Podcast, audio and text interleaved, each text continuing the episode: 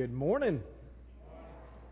Good to see you all this morning. If you would be taking your Bibles and turning with me to the Gospel of Luke. We'll be in Luke chapter 8 this morning, beginning about verse 40. Luke 8 40. If you want to be turning over there with me, as you're turning there, let me, let me pray for us as we get started this morning. Father, I thank you.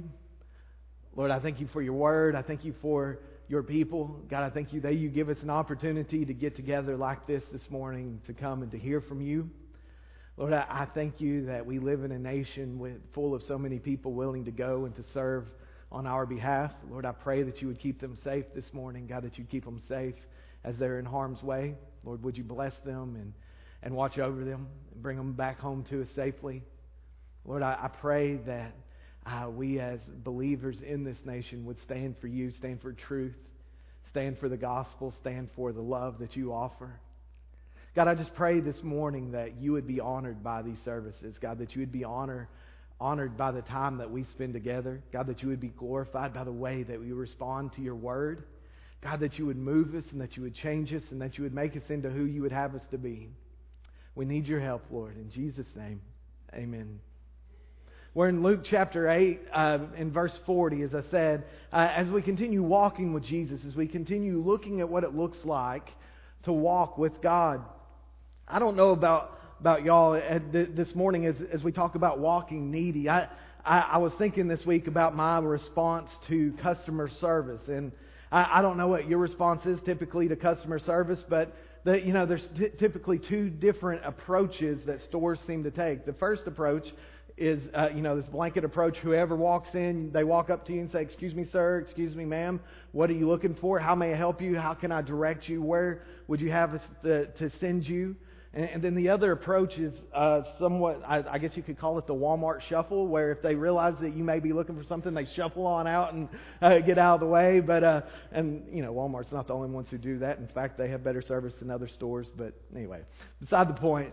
Uh, and so you, you have these two groups that, it, and they approach you differently. Well, I respond the same way no matter what store I'm in, no matter what I'm looking for. As a, if a sales associate walks up to me and says, Excuse me, may I help you find something? My answer is always, No, I'm good, I'm just looking. Now, I may be looking for something very specific, and I may have no idea where this thing is, but my response is, nah, I'm just looking. Like I'm standing there, I'm looking for Liquid-Plumr or whatever. I'm trying to figure out what I need, and someone will come up, hey, can I help you? No, I got this. I'm going to find it. And it's like if I stand there long enough, I'm hoping that a, that a light from heaven will shine down and shine right on the spot where I'm supposed to find the thing that I need. It never happens, but I stand there and look regardless.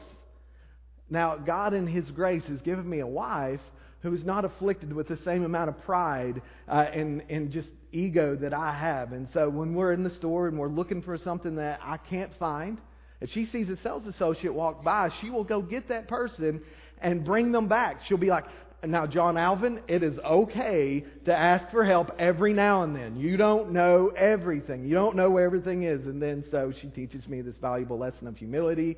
I have to pretend like, I, I knew where it was, woman. I was just waiting to see if you did, right? But, but we have a hard time, even in a store, admitting when we have a need, when we have something that, that we need. And, the same is true when it, when it comes to approaching Christ, when it comes to approaching Jesus.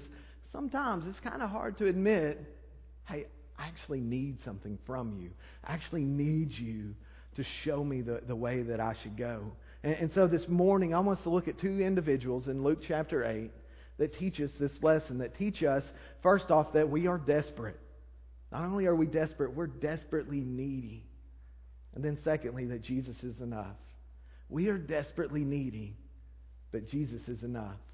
And we see this first as we talk about a desperate father with a dying daughter. Look in verse 40. Now, when Jesus returned, the crowd welcomed him, for they were all waiting for him. And there came a man named Jairus, who was a ruler of the synagogue. And falling at Jesus' feet, he implored him to come to his house. For he had an only daughter, about 12 years of age, and she was dying, or as good as dead. As Jesus went, the people pressed around him. And so Jairus, or if you're not from Arkansas, probably more likely uh, Jarius.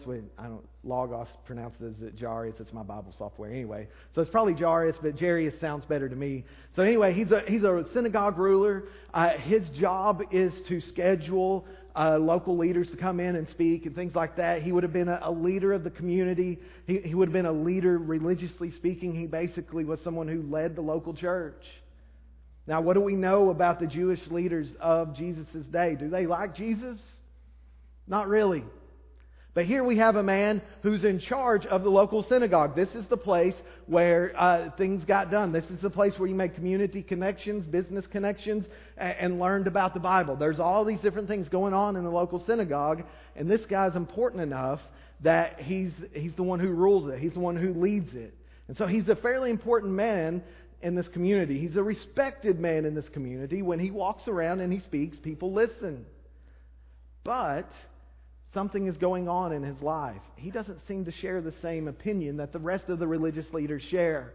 For whatever reason, either he thinks that they're wrong and that Jesus' teaching is right, and he's like, you guys just don't know what's going on, or more likely, his desperation as he looks at his little girl dying in front of his eyes, he realizes Jesus is the only one who can help. And so he runs to the only one who can help. We don't know which one, but I'm going with the second one most likely. You see, this man's risking a lot by coming to Jesus. Socially speaking, he's risking giving up his status in the community. Uh, we know from, from the other Gospels that when people began to speak good of Jesus, they were kicked out of the synagogue. What are they going to do to the guy who's the ruler of the synagogue for him coming to Jesus? And so he's not risking a small thing in coming to Jesus. And so you would think that he maybe would come alongside him and sort of whisper in his ear and pretend like he's not really that into him. But no, this man, he comes publicly in front of a large crowd. Luke makes it clear that it's a large crowd as Jesus, as Jairus comes to Jesus. And he doesn't come and he doesn't come dignified. He doesn't come demanding that Jesus come with him because of his position in the community. No, he comes and he falls at Jesus' feet. He comes and he begs him openly uh, to please come help. I don't, I don't know about y'all, but if I begin to beg someone, it's pretty serious. Like basically at that point, you're saying, you know what? Whatever you have is worth more than my pride and my dignity. I'm willing to lay it all down right here because I don't care who's watching because what you have is more important than what they think about me. This is Jairus at this moment. Why? Well, because he's going through the most, most terrible thing a parent can face. He's going through watching his little girl pass away in front of his eyes, which leads him to beg. He is moved to a place of desperation. And, and as I look at him and I look at him begging Jesus, I, I have to ask myself, when's the last time I begged the Lord for anything? When's the last time I gave up on myself and, and said, God, I, I can't do it. I'm going to need you to intervene here. I don't care what it looks like. I don't care how humiliated I have to be. I want you to work. When's the last time you asked the Lord, please help me? When's the last time you said, God, I, I need you to work in my life? For Jairus, it was watching every parent's worst nightmare. When, when's the last time, spiritually speaking, we were so desperate for the Lord, we came and we begged Him to work in our lives? And so Jesus responds with, okay, let's go. And as he's going, there's this huge crowd that goes with them. But then we come to verse 43. And there was a woman who had a discharge of blood for 12 years. And though she had spent all her living on physicians, she could not be healed by anyone. Verse 44 says, She came up behind him and touched the fringe of his garment. And immediately her discharge of blood ceased. And so, first we have this desperate father with a dying daughter, and here we have this desperate daughter in need of a good father. And, so Luke describes her as a, as a person who has this, this female issue, this problem that has gone on for 12 years. This would have been an issue that's very embarrassing in this culture. Uh, it's something that would have separated her from her family and friends. She would have been ostracized, outcast. Um, unclean. It would have been illegal for her to touch anyone and for anyone to touch her. If you did, you were considered unclean and you wouldn't have been able to get in the temple, to go to church, or any of those things. Like you're completely separated from the community. When people look at you, they look down on you. You're unclean and unwanted. This is this lady. Not to mention the physical pain and discomfort that comes along with the condition she has. You add all of this to the torment she faces at the doctors. Think about 12 years of diagnoses, 12 years of ancient medical remedies being forced upon you as you give them every last dime you have to try and fix you. For as long as that little girl who was dying has been alive and bringing joy to her family, this woman has been in pain and as good as dead. Luke tells us here that no matter how hard she tried, there's nothing that anyone could do for her. She has spent everything she has, and at this point, she's without hope. But then she hears about a man named Jesus coming through. She sees this huge crowd coming with him. She hears about the healings that he has done, and she decides, in her desperation, that she's going to get close enough, just close enough to touch the edge of his robe or his garment, whatever it is. And, so you could just picture her sort of elbowing her way through the crowd as Jesus is walking along, and there's so many people around him that you can't get to him. And so she's elbowing around, touching everyone, right, against the law, but she's doing it anyway. And she gets just close enough to reach her hand out, just to barely touch the edge of his garment. And immediately she's healed. Can you imagine the joy she must have felt at that moment? Like she's been struggling with the same issue for 12 years. People have looked down on her for 12 years. She's been uh, outcast for 12 years. She's been in pain for 12 years. And she touches Jesus, and immediately she's better. Man, finally, everything is right in the world, right? And then something terrible happens. Look at verse 45, at least from her mind. And Jesus said, Who was it that touched me? When all denied it, Peter said, Master, the crowd surrounds you and are pressing in on you. Verse 46 says, But Jesus said, Someone touched me, for I perceive that power has gone out from me. So she tries to slip in, touch Jesus, and get out without anybody knowing what's happened. The problem is, is Jesus knows everything. So she reaches in, she touches him, she's trying to head on back out, disappear into the crowd, and after she touches him, Jesus stops says, Hey, who touched me? To which Peter, one of the disciples that's with him, is like, Um, everyone? Like they're so close together, they can't move. Like everybody is up against each other. And so he's like, Um, you know, I would give you some personal space, but I'm kind of being squished here too, Jesus. I get it. You know, we need some room. We're kind of stinky. Like, like, no, you don't understand. Everybody's touching you. And Jesus says, um, and so you, you can just imagine the woman like, okay, so I got away with it. But then Jesus says, no, you don't understand. I felt power go out from me. I know someone touched me. And so this lady hides and doesn't say a word, at least for a moment. She's hiding from Jesus. Why is she doing this? Well, can you imagine thinking, okay, so this man, I just touched the edge of his garment, healed me from something no one else has been able to do for the last 12 years. And all I did was barely touch the edge of his garment. And in doing so, I broke the Old Testament law of not touching anyone in my uncleanness, and I made him unclean. If that happened by me just touching his clothes, what's he going to do to me on purpose? How's he going to punish me? You can imagine her fear of being disregarded and just basically uh, thrown to the side by Jesus, just like everybody else had done with her. You can imagine her wanting to hide back in shame, not wanting everyone to know what she had been healed from. You can imagine her, just her anxiousness as Jesus is looking for the person who has touched him. She's hiding in fear and embarrassment. And I mean, who can blame her? Who can blame her for being afraid of everybody finding her out? But verse 47, Jesus doesn't quit. And when Jesus saw that she was not hidden, or when she saw, when the woman saw that she was not hidden, she came trembling and falling down before him, declared in the presence of all the people why she had touched him and how she had been healed, uh, immediately healed. And so when it says, it says here that when she saw that she was not hidden, so picture as Jesus is saying, Who touched me? Him looking around at everybody in the eyes, and then his eyes meet her eyes, and he doesn't stop looking. He's like, I know someone touched me. I know I felt power go out from me. And so she's like, Wait, so he actually knows it was me, so I might as well come clean. It says here, when she knew she was not hidden, she understands that he knows that it was her. And so she comes forward and she tells everyone there all that had gone on. She says, Listen, for 12 years I'd struggled with this, and I came and I barely touched the edge of Jesus' garment, and I was healed immediately. I was set free. He did this uh, immediately. And so Jesus gives a response in verse 48. And he said to her, Daughter, your faith has made you well. Go in peace. He publicly affirms her. This desperate daughter in need of a father has this good, good father. He says, Listen, you're not alone. You're not an outcast. You're part of God's family. I receive you. I accept you. Jesus says to her, You're not rejected. You're not unclean anymore. You're not alone anymore. You're not hidden anymore. You're set free from your physical problem. And what's more, you are set free from your spiritual problem. Go in peace. Your faith has made you well. Your trust in Jesus has made you well. Go with God's smile on you.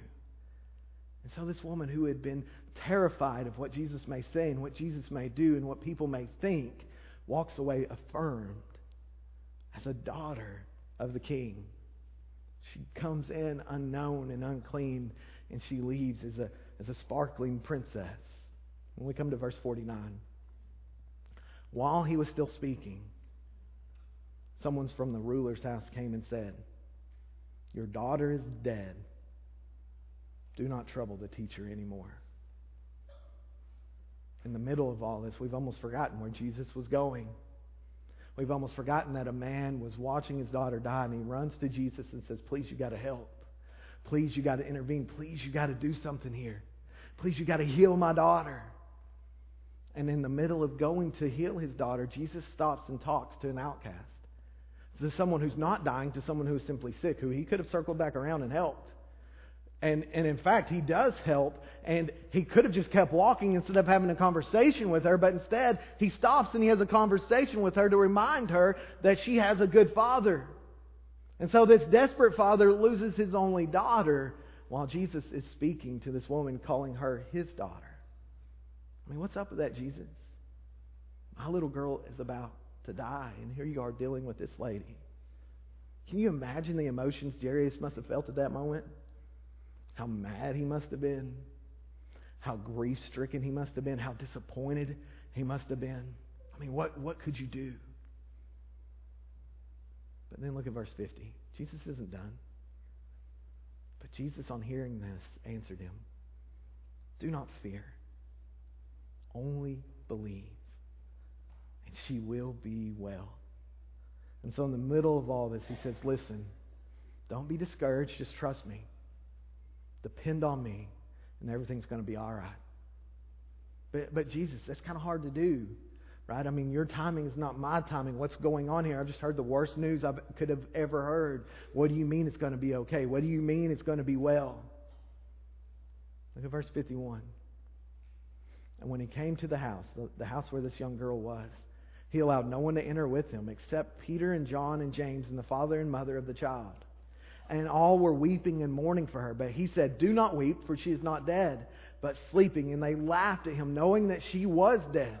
And so the, the girl has passed away, that they would not call in mourners and do all these things that they were doing unless she was actually uh, gone, unless she had actually died. And so she is for sure gone. And so Jesus walks in and he says, Hey, uh, don't worry about it. She's only sleeping. He uses a term that we see again in the, the New Testament a couple of different places to refer to the fact that for those who die in Christ, it's a temporary situation, not a permanent one. This is simply a resting moment for her. He says, Don't worry, y'all stop le- uh, weeping. It's all going to be okay. But what do they do? Well, they laugh in his face. They make fun of him. You are crazy. No one can take care of what is wrong with her at this point. You know, sometimes people laugh at, at, believers. They laugh at those who follow Jesus because we pray and we ask the Lord to help us and to strengthen us. And He's like, why are you praying? What good is it going to do? What protection do you really get? Well, the answer is, is a lot of protection, right? Look at, look at verse 54. This is what Jesus ultimately uh, has to offer. But taking her by the hand, he called, saying, Child, arise. And her spirit returned, and she got up at once. And he directed that something should be given her to eat. And her parents were amazed, but he charged them to tell no one what had happened. We will all experience something similar, not the same, because this little girl comes back to her old body, but we will experience something similar to what this little girl experienced because we will all one day receive new bodies when the Lord calls us home, when He brings us home. And eventually, and finally, we won't have to worry about getting older. We won't have to worry about this body passing away because we'll finally receive a new body, a resurrected body, a perfect body. You see, the Savior who we serve this morning, God, has the power even to raise the dead. That's the power that Jesus has, and that's the power that He gives. Uh, th- think about it this way the one that we follow, the thing that we fear the most, death, separation, well, He defeated the grave. He defeated death. He defeated all of these things on our behalf. He destroyed them. He killed death so that we can live forever with Him. And so these parents who are grief stricken and distraught, receive their little child back to themselves because of what Christ offers. There's, there's a couple of different, not, I'll, go, I'll go quickly, um, different applications I, I, want us to see from this passage this morning. First, I, I want us to understand that, that we all find ourselves in different places in life. We all find ourselves struggling with different things. Uh, you think about Jairus. He has everything going for him. Like his greatest fear is losing what he has. He doesn't really need anything else. His greatest fear is losing the joy that his daughter has brought him. I, I wonder this morning if some of our fear, our greatest fear, is the same as Jairus. And it's a right fear to have. We should not enjoy having those whom we love taken from us. How do we deal with it? How do we walk through those times? We walk through those times the way that the Lord instructs Jairus. Have faith in me and they'll be well. If they have faith in me, everything's going to work out because uh, Jesus can bring us back from the dead. That death itself has no hold over us. Listen, listen to what Paul says in 1 Thessalonians. He says, But we do not want you to be uninformed, brothers, about those who are asleep, that you may not grieve as others uh, do who have no hope. For since we believe that Jesus died and rose again, even so, through Jesus, God will bring with him those who have fallen asleep. For this we declare to you by word from the Lord that we who are alive, who are left until the coming of the Lord, will not precede those who have fallen asleep. For the Lord himself will descend from heaven with a cry of command, eh, with the voice, with the voice of an archangel, and with the sound of the trumpet of God, and the dead in Christ will rise first.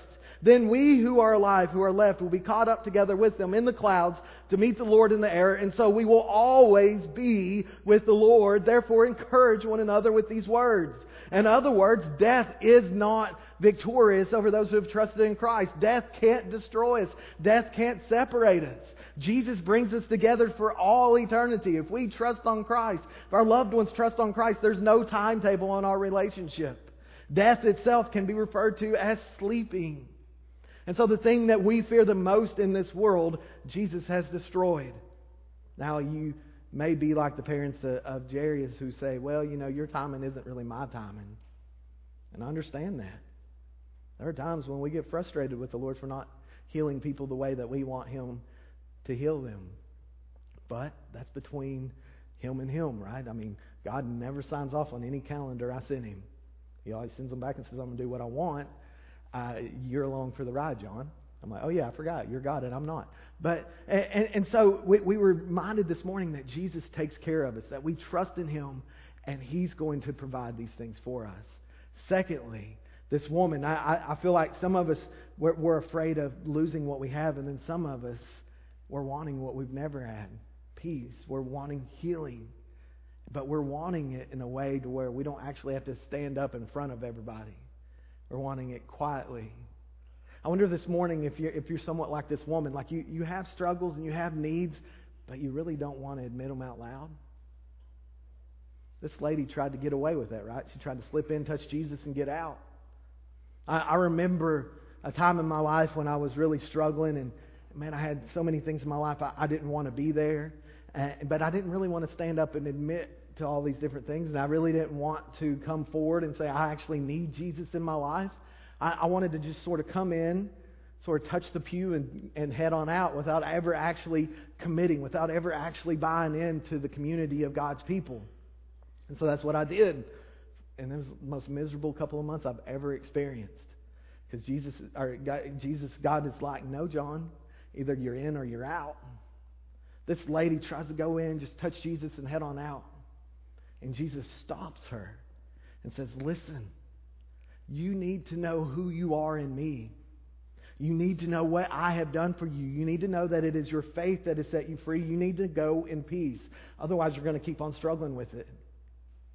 I, I imagine some of you this morning want to hide your struggles. You want to hide your pain, hide your needs that the Lord uh, is laying on your heart. And you're like, I, I really don't want to share that with anybody else. I don't want anybody else to know what I'm going through. Sometimes, guys, it's not until you admit it publicly in front of other people that you're actually set free from those things. Did you know that's what we're for as a community of believers here? Is to share each other's burdens, to bear one another's burdens, to walk through this life together. But you can't do that if you come in and you just touch the pew and head out. You actually have to commit and be a part of God's people. You have to walk together through those things. He wants to be a part, and He wants you to make that commitment out loud and publicly, not quietly and disappear into the crowd. And then finally, this morning, let me, let me just put it like this. We all struggle with and we all suffer from the same thing this little girl did. We were all dying. We're all as good as dead. We all have the same problem she had. We're all going to die. And after we die, we will stand before the Lord. And in that moment, when we stand before Him, we will either stand before Him covered uh, in the righteousness of Christ through His death on the cross, and we'll spend eternity with Him, or we'll stand before Him covered with our sins, and we'll be sent to eternal hell. We will either, after we die from this world, we either be called by Jesus back to life, or we'll be sent by Him to eternal punishment based on what we have done with Him, based on whether or not we've trusted Him, based on whether or not we've believed on Him and put our faith in Him. What are, where are you at this morning? You're going to die. That is a certainty. Have you put your faith in Him? Or are you trying to make it on your own? Guys, it doesn't matter how long you stand there, it doesn't matter how long you look for it. The only thing that can help you is the person of Jesus Christ. As we sing this, this morning, uh, as we share together in a, in a song of commitment and invitation, I want you to ask yourself Have I trusted in Him? Have I believed in Him? Have I put my faith in Him? Will you join me in prayer as we prepare to, to respond to Him? Father, I thank you. Lord, I thank you that you give us grace for every day. Lord, I thank you that when we fail, you don't. God, that when we're faithless, you're still faithful. Lord, I thank you for your grace and your mercy to, toward us this morning. God, I pray that as we sing back to you and as we commit ourselves back to you this morning, that you would bless this time of prayer. God, that you would bless this time of commitment and this time of response to you. Lord, I, I pray that you would drive down deeply into our hearts the word that you want us to hear this morning. We pray in Jesus' name. Amen. If you would stand, and as you stand, we're going to sing. And as we sing, would you come and pray? Come and pray that God would work in your life this week. Come and pray that He would work in the lives of the people you work with, in your family, and your friends, those people that need Him most. Would you come and pray?